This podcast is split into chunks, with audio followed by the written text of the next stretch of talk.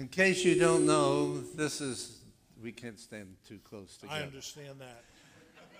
In case you don't know, this is Chris Schmidt's father. And it's a pleasure to have him here. They were discussing uh, things coming up on Skype uh, last night, I believe it was, and uh, Chris said to Richard, uh, Well, you ready for tomorrow? And he said, Tomorrow? And there was this pause which said everything. Indeed. Thank you, Don. Thank you.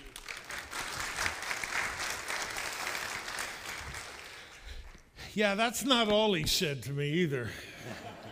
He, uh, I said, You got any words of wisdom for me? And he said, Yeah, don't mess up.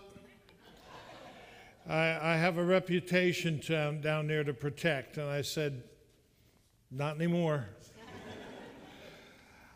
It's, it is always just a joy for Judy Sr. and uh, me to be with you. Now, the reason, the reason that I'm saying Judy Sr. Uh, is because Judy Jr.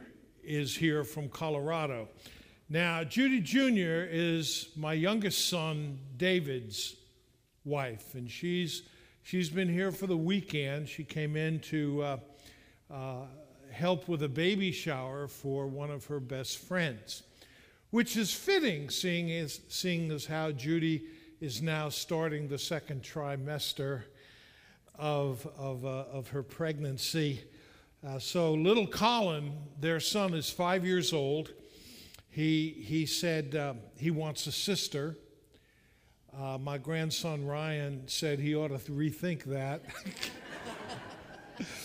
but uh, so, so uh, we're, we're glad to have, have Judy Jr. and Judy Sr. Uh, my life is filled with Judys. Uh, my, my late sister was a Judy. Judy Jr.'s mother's name, her late mother, was Judy. I'm married to a Judy. Gives a whole new meaning to Judy, Judy, Judy in, in, in my life. Now, Chris is up in Wilmore, Kentucky. He wants everybody down here to believe that he is working hard and studying. So, at the count of three, I want you to give a big shout out, Hi, Chris, so he'll know you're here, okay? One, two, three. Hi, Chris. All right, there you go, son. And I'll, I'll, I'll, do my best not to make life too hard for you when you come back. We're going to begin this morning with uh, the first of two studies in the covenant that God enacts with us through Jesus Christ. This is, I, think, such a fun study to do as we consider just what the covenant is. I would venture to guess that every one of us here has a, a definition of, of what a covenant is and how it works. But I wonder if it, it falls in line with God's, God's words. So that's what we're gonna that's what we're gonna study. So I I open to the book of Hebrews, the eighth chapter, beginning in the eighth verse. And we read, The time is coming, declares the Lord, when I will make a new covenant with the house of Israel and with the house of Judah. It will not be like the covenant I made with their forefathers when I took them by the hand to lead them out of Egypt. That's, that's a very important verse right there. It will not be like that old covenant. Because they did not remain faithful to my covenant and I turned away from them.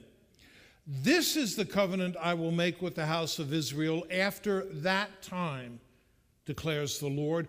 I will put my laws in their minds and I will write them on their hearts, and I will be their God, and they will be my people. No longer will a man teach his neighbor or a man his brother, saying, Know the Lord, because they will all know me, from the least of them to the greatest. For I will forgive their wickedness, and I will remember their sins no more. By calling this covenant new, he has made the first one obsolete, and what is obsolete and aging will soon disappear. My brothers and sisters, this is the word of God for the people of God. Thanks, Thanks be to God. Let us bow in prayer. Father, prepare our minds and hearts now for this message uh, that you have given me to bring. May I be your servant and uh, speak through me, I pray, in the name of Christ our Lord. Amen. Covenant. It's, it's, a word we, it's a word we hear, it's a word we think we know, but is it, is our understanding the way God operates and the way God's covenant works? So, to begin to illustrate, I want to tell you a story about a ship sailing at sea. And uh, it's at night. And the watch on the bridge sees a light off in the distance. And he calls the skipper, and the skipper sees the light. And he call, the skipper calls the radio man. And he says, send, send this message. Request you alter your course 10 degrees north. And so the radioman sends the message, and this reply comes back Request you alter your course 10 degrees south. Well, that did not sit well with the captain. He was not used to being told what he ought to do. So he says to the radioman, Send this message Order you to alter your course 10 degrees north. I am a captain. And he gets this response back Respectfully request you alter your course 10 degrees south. I am a third class petty officer. Well, now the captain is furious. His eyes are bugging out, smoke is coming out of his ears. Tells the radio men, send this message. Absolutely firmly order you to alter your course 10 degrees north.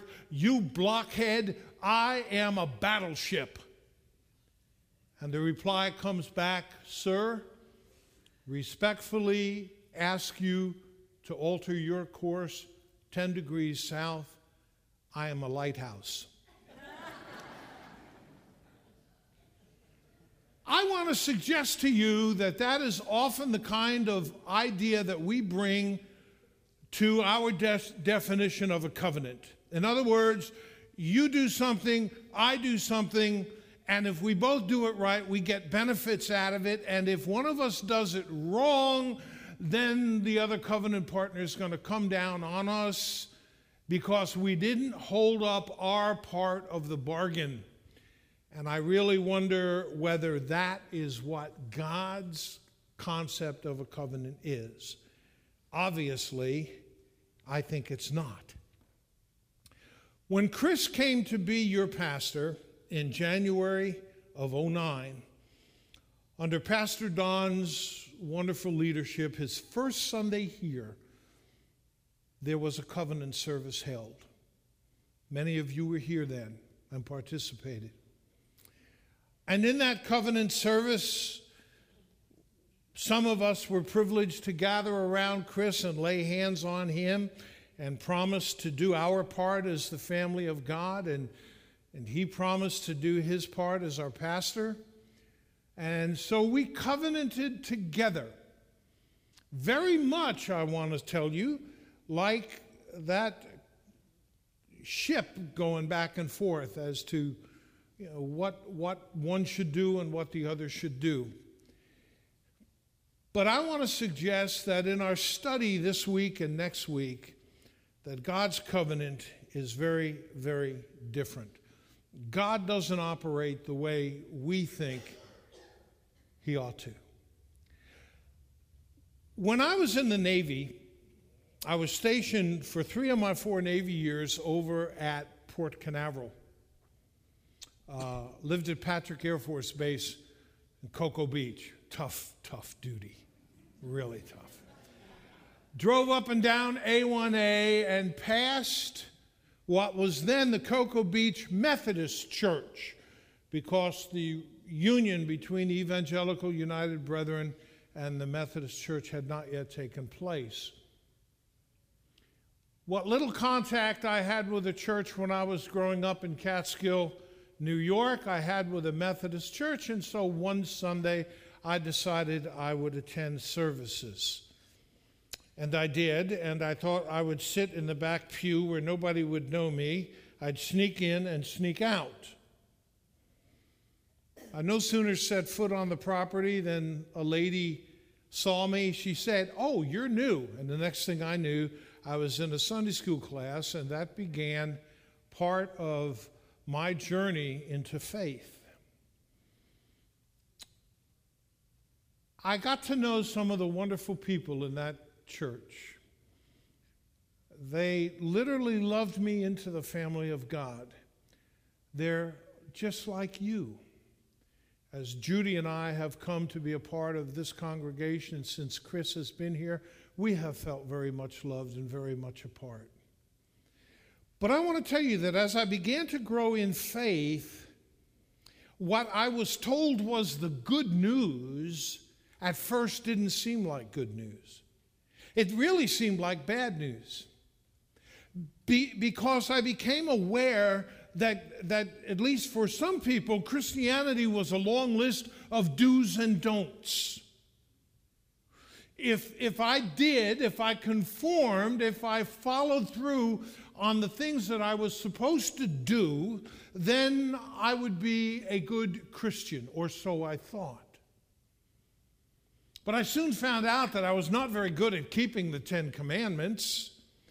I was not really very good at measuring up to what I thought a Christian ought to be. So that's why I say that at first the good news seemed like bad news.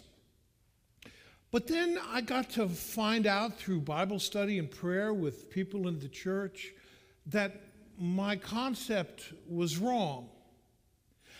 And that being a follower of Christ didn't have much to do with what I did, but it had a whole lot to do with what God had already done in Jesus Christ. And very gradually, for me, the bad news began to turn into the good news, and I began to learn about the covenant that God had made with us through Christ. And that's where our study takes us. So, in order to understand that covenant, we, we have got to go back into time and take a look at the Hebrew blood covenant. If I enter into a Hebrew blood covenant with Pastor Don or with John or, or, or, with anybody, there are some things that I have to do, that we have to do. And the first thing we would do is we would take off our coats and we would exchange them. We would give them to each other. And, and, and what that signifies is that I am giving to my covenant partner everything that I am. That's what my coat symbolizes. And we find that in, in the New Testament too, where Paul writes about taking off the old man and putting on the new man. And so by, by exchanging coats, I am saying to my covenant partner, I am giving you myself. Everything that I am is now yours. And of course, he is saying that to me.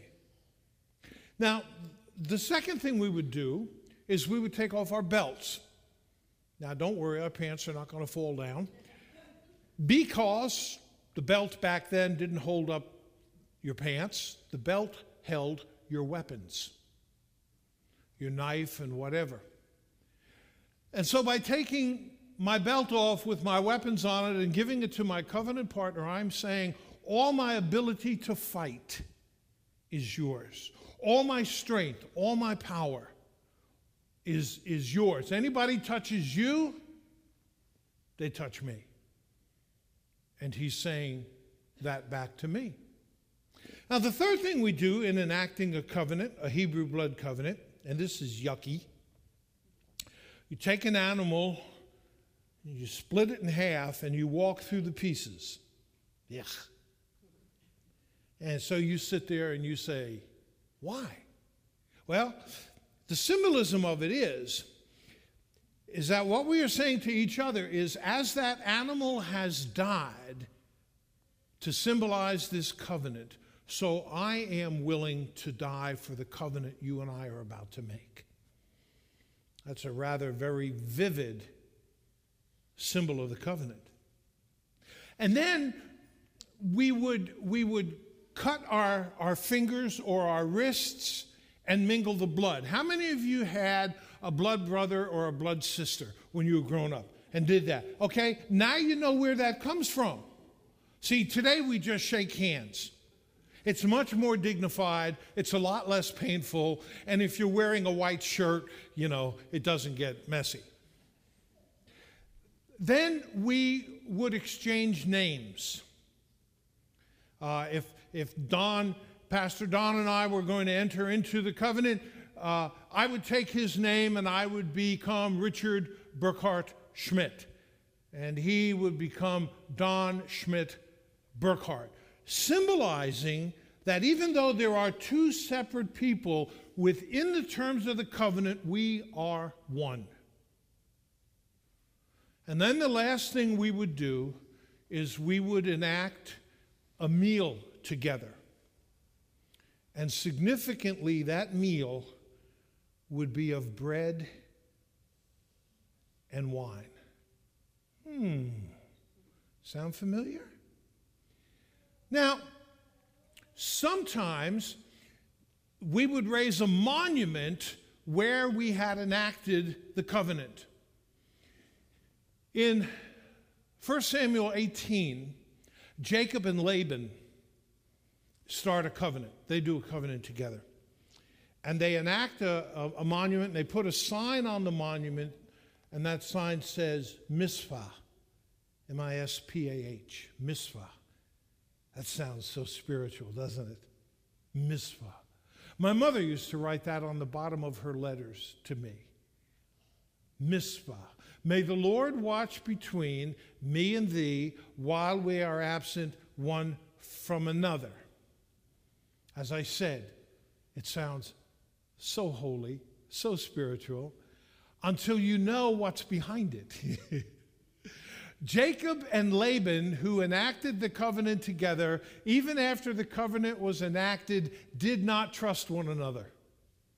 And so, really, what they were saying when they enacted the monument and put Mispah on it, what they were really saying was, God, I don't trust this clown to keep the covenant that we just made. So you watch over him and be sure that he keeps it.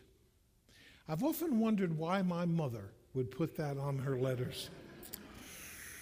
Well, anyhow, that's how you enact a Hebrew blood covenant. And that is part of the foundation of what we need to understand as we take a look at the covenant God makes with us through Jesus Christ. So let's take a look at it in action.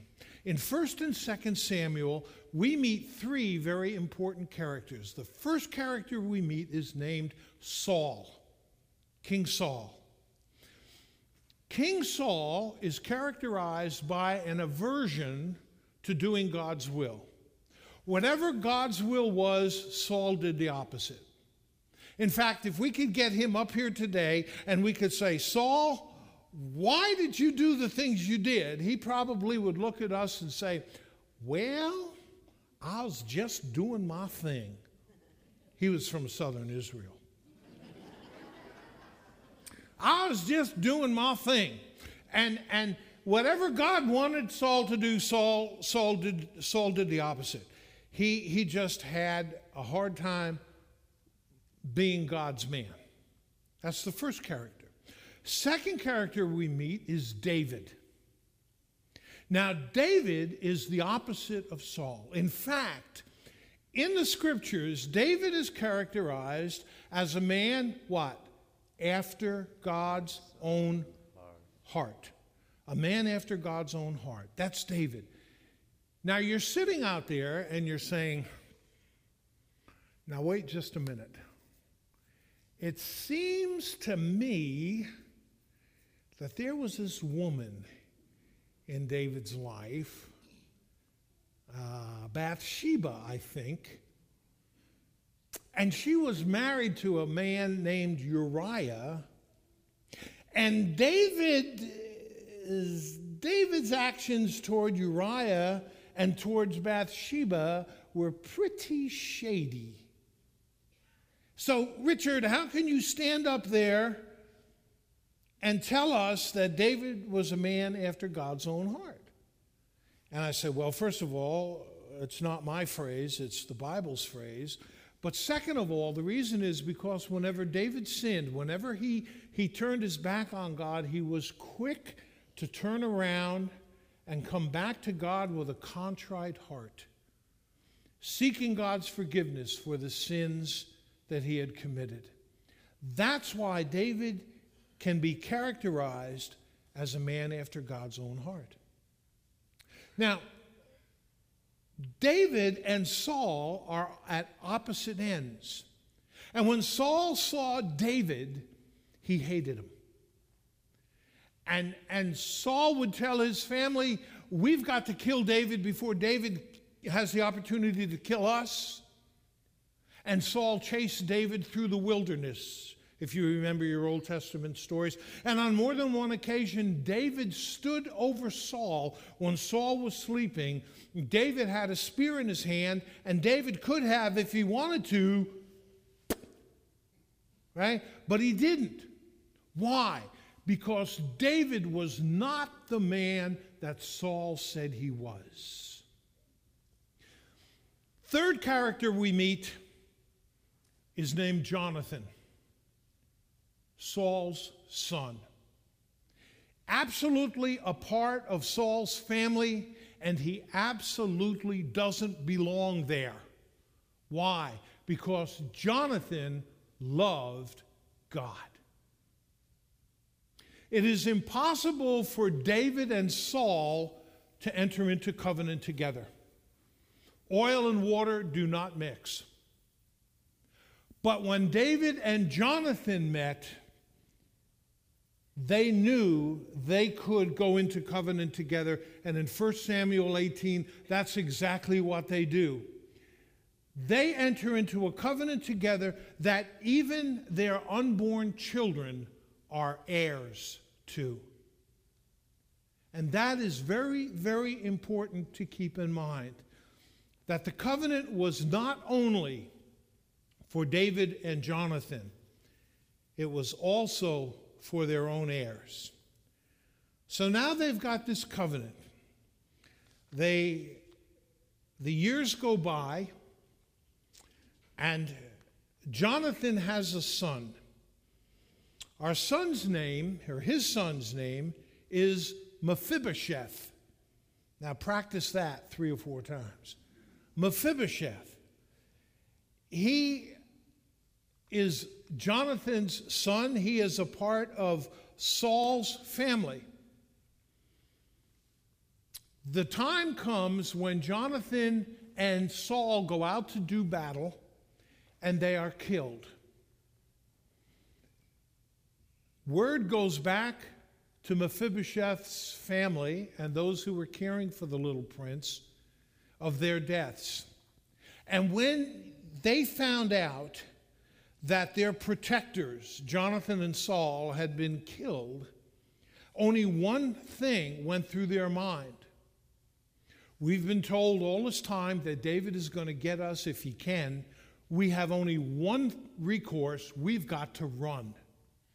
So that's exactly what they do. They start packing things up. They went out and bought some boxes, rented a U Haul, backed it up, started filling it up. They had to get out of town quick. The nurse scurries in, picks up five year old Prince Mephibosheth, starts running with him, and drops him. And Mephibosheth becomes crippled. And he never walks again. The entourage heads out to the wilderness to a place called Lo Debar. Lo Debar. And that's where they stay. That's where they encamp. That's where they plot against David because they believed all of the news that they had been told over the years that if David gets a chance, he's going to kill you. They didn't know the truth. They didn't know that David was not what Saul said he was. Time goes by. Mephibosheth grows.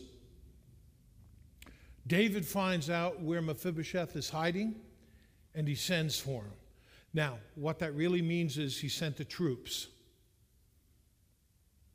And the troops show up on his doorstep one day, and Mephibosheth goes, Oy vey, I am, I am, like, I, I am in trouble. And the troops say, Mephib, come with us. The reason they said Mephib was because they couldn't say Mephibosheth either. so they take Mephibosheth back, and, and now he is cowering before David. He's sure that the next words he's going to hear from David's mouth is off with his head. And David looks at him and he says, Welcome. you, you, you got to be thinking from Mephibosheth's point of view.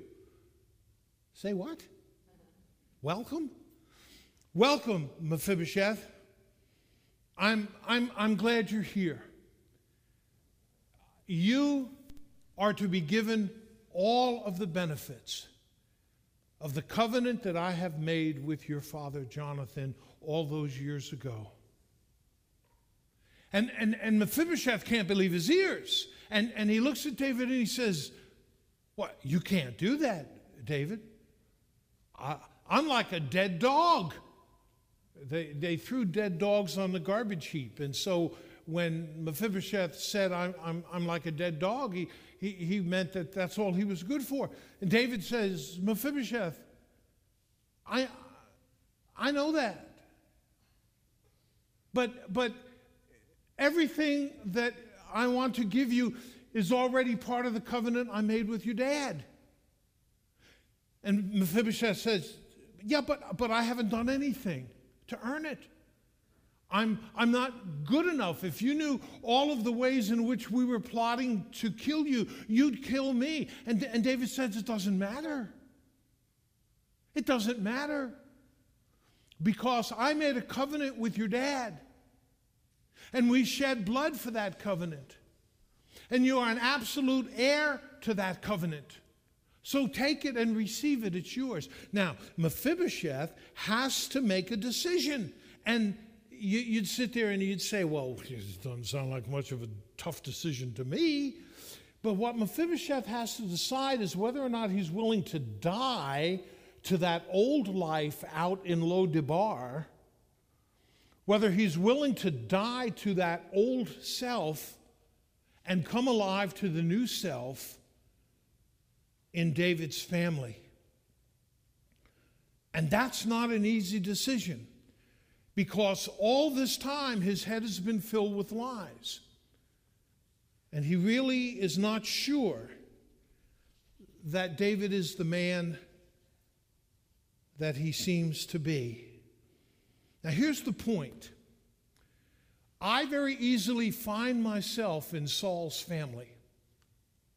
I very, very easily find myself in Saul's family. I, I don't want to keep the Ten Commandments. I don't want to do the thing God wants me to do. I'd much rather do my own thing. I'd rather go my own way. Thank you very much. But there is a member of our family who is just like Jonathan, except our Jonathan's name is Jesus. You see, Jesus enacts the covenant on our behalf with God the Father. Just like Mephibosheth was in Jonathan. You and I are in Jesus. And he was referred to as the Son of Man. In fact, he referred to himself as the Son of Man. And he was very much a part of our family, and yet he was God. Absolutely God, unquestionably God, always was God. And Jesus enters into covenant with the Father on our behalf. Why do you think the night before he was crucified, he took the disciples to the upper room and he broke the bread and he shared the cup? And he said to them, This is my new covenant. This is my body broken for you. This is my blood that has been shed for you. As often as you share in this, remember me and remember that this is the new covenant. The old one has passed away. And the disciples never asked a question. The one time I had wished they had asked what it was all about, they didn't. Why? Because they knew what it was about. Oh, they didn't know what it was going to cost them, but they knew what Jesus was about to do. So, the new covenant has come, the old covenant has passed away, and we are heirs of the new one. But we didn't know that. We were still hiding out in the wilderness hiding out in Lo-debar. We were angry at the person who shared Christ with us. We were angry that we somehow found our way in church. We were angry at the preacher for the message. We were angry at the Sunday school teacher. We were just plain old angry. But then the Holy Spirit got to us. And we began to learn that at first what we thought was the bad news really was good news. And we began to understand the new covenant that we were privileged to be heirs to. Somewhere along the line, like Mephibosheth, we looked at God and we said, But God, I'm not worthy. I'm not good enough. God says, Yeah, Richard, I know that. Yeah, but but God, you don't you don't know the things I've done. Yeah, Richard, I know the things you've done.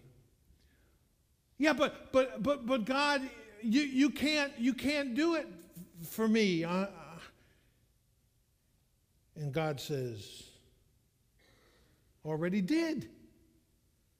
Already did. Did it in the covenant that I made on your behalf with my son Jesus.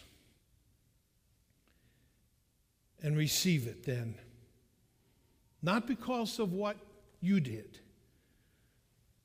but because of what he did. So I, I, I, close this first part of the study with, with this story. And you've heard it before. You've seen it on, on, on, on uh, uh, cards. You've probably given it to people. But it's a perfect illustration of what we've been talking about. It's, it, it's, it's called footprints.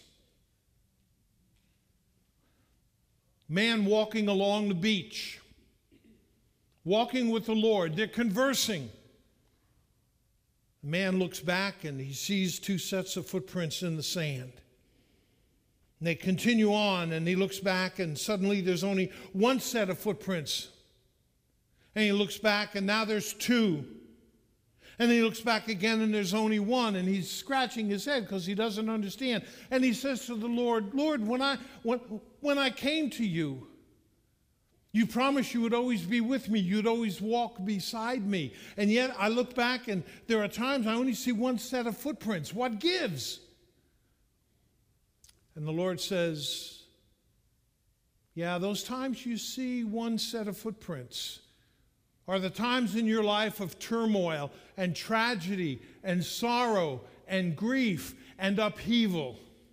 And don't you know that during those times, I carried you? That's what the covenant is all about. Being carried, not because we're strong enough, not because we're worthy enough, not because we're good enough, but because we are heirs.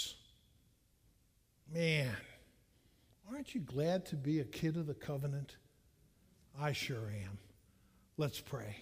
Father, thank you for your teaching. Thank you for the words that are in the Old Covenant that help us understand the new one. And thank you for this opportunity to celebrate, to sing your praises, and to share in the good news that perhaps at first we thought was not so good, but now we understand. Bless us, Lord, as we get washed out of this place into the world. In the name of the Father, and of the Son, and of the Holy Spirit, and all God's people said, Amen.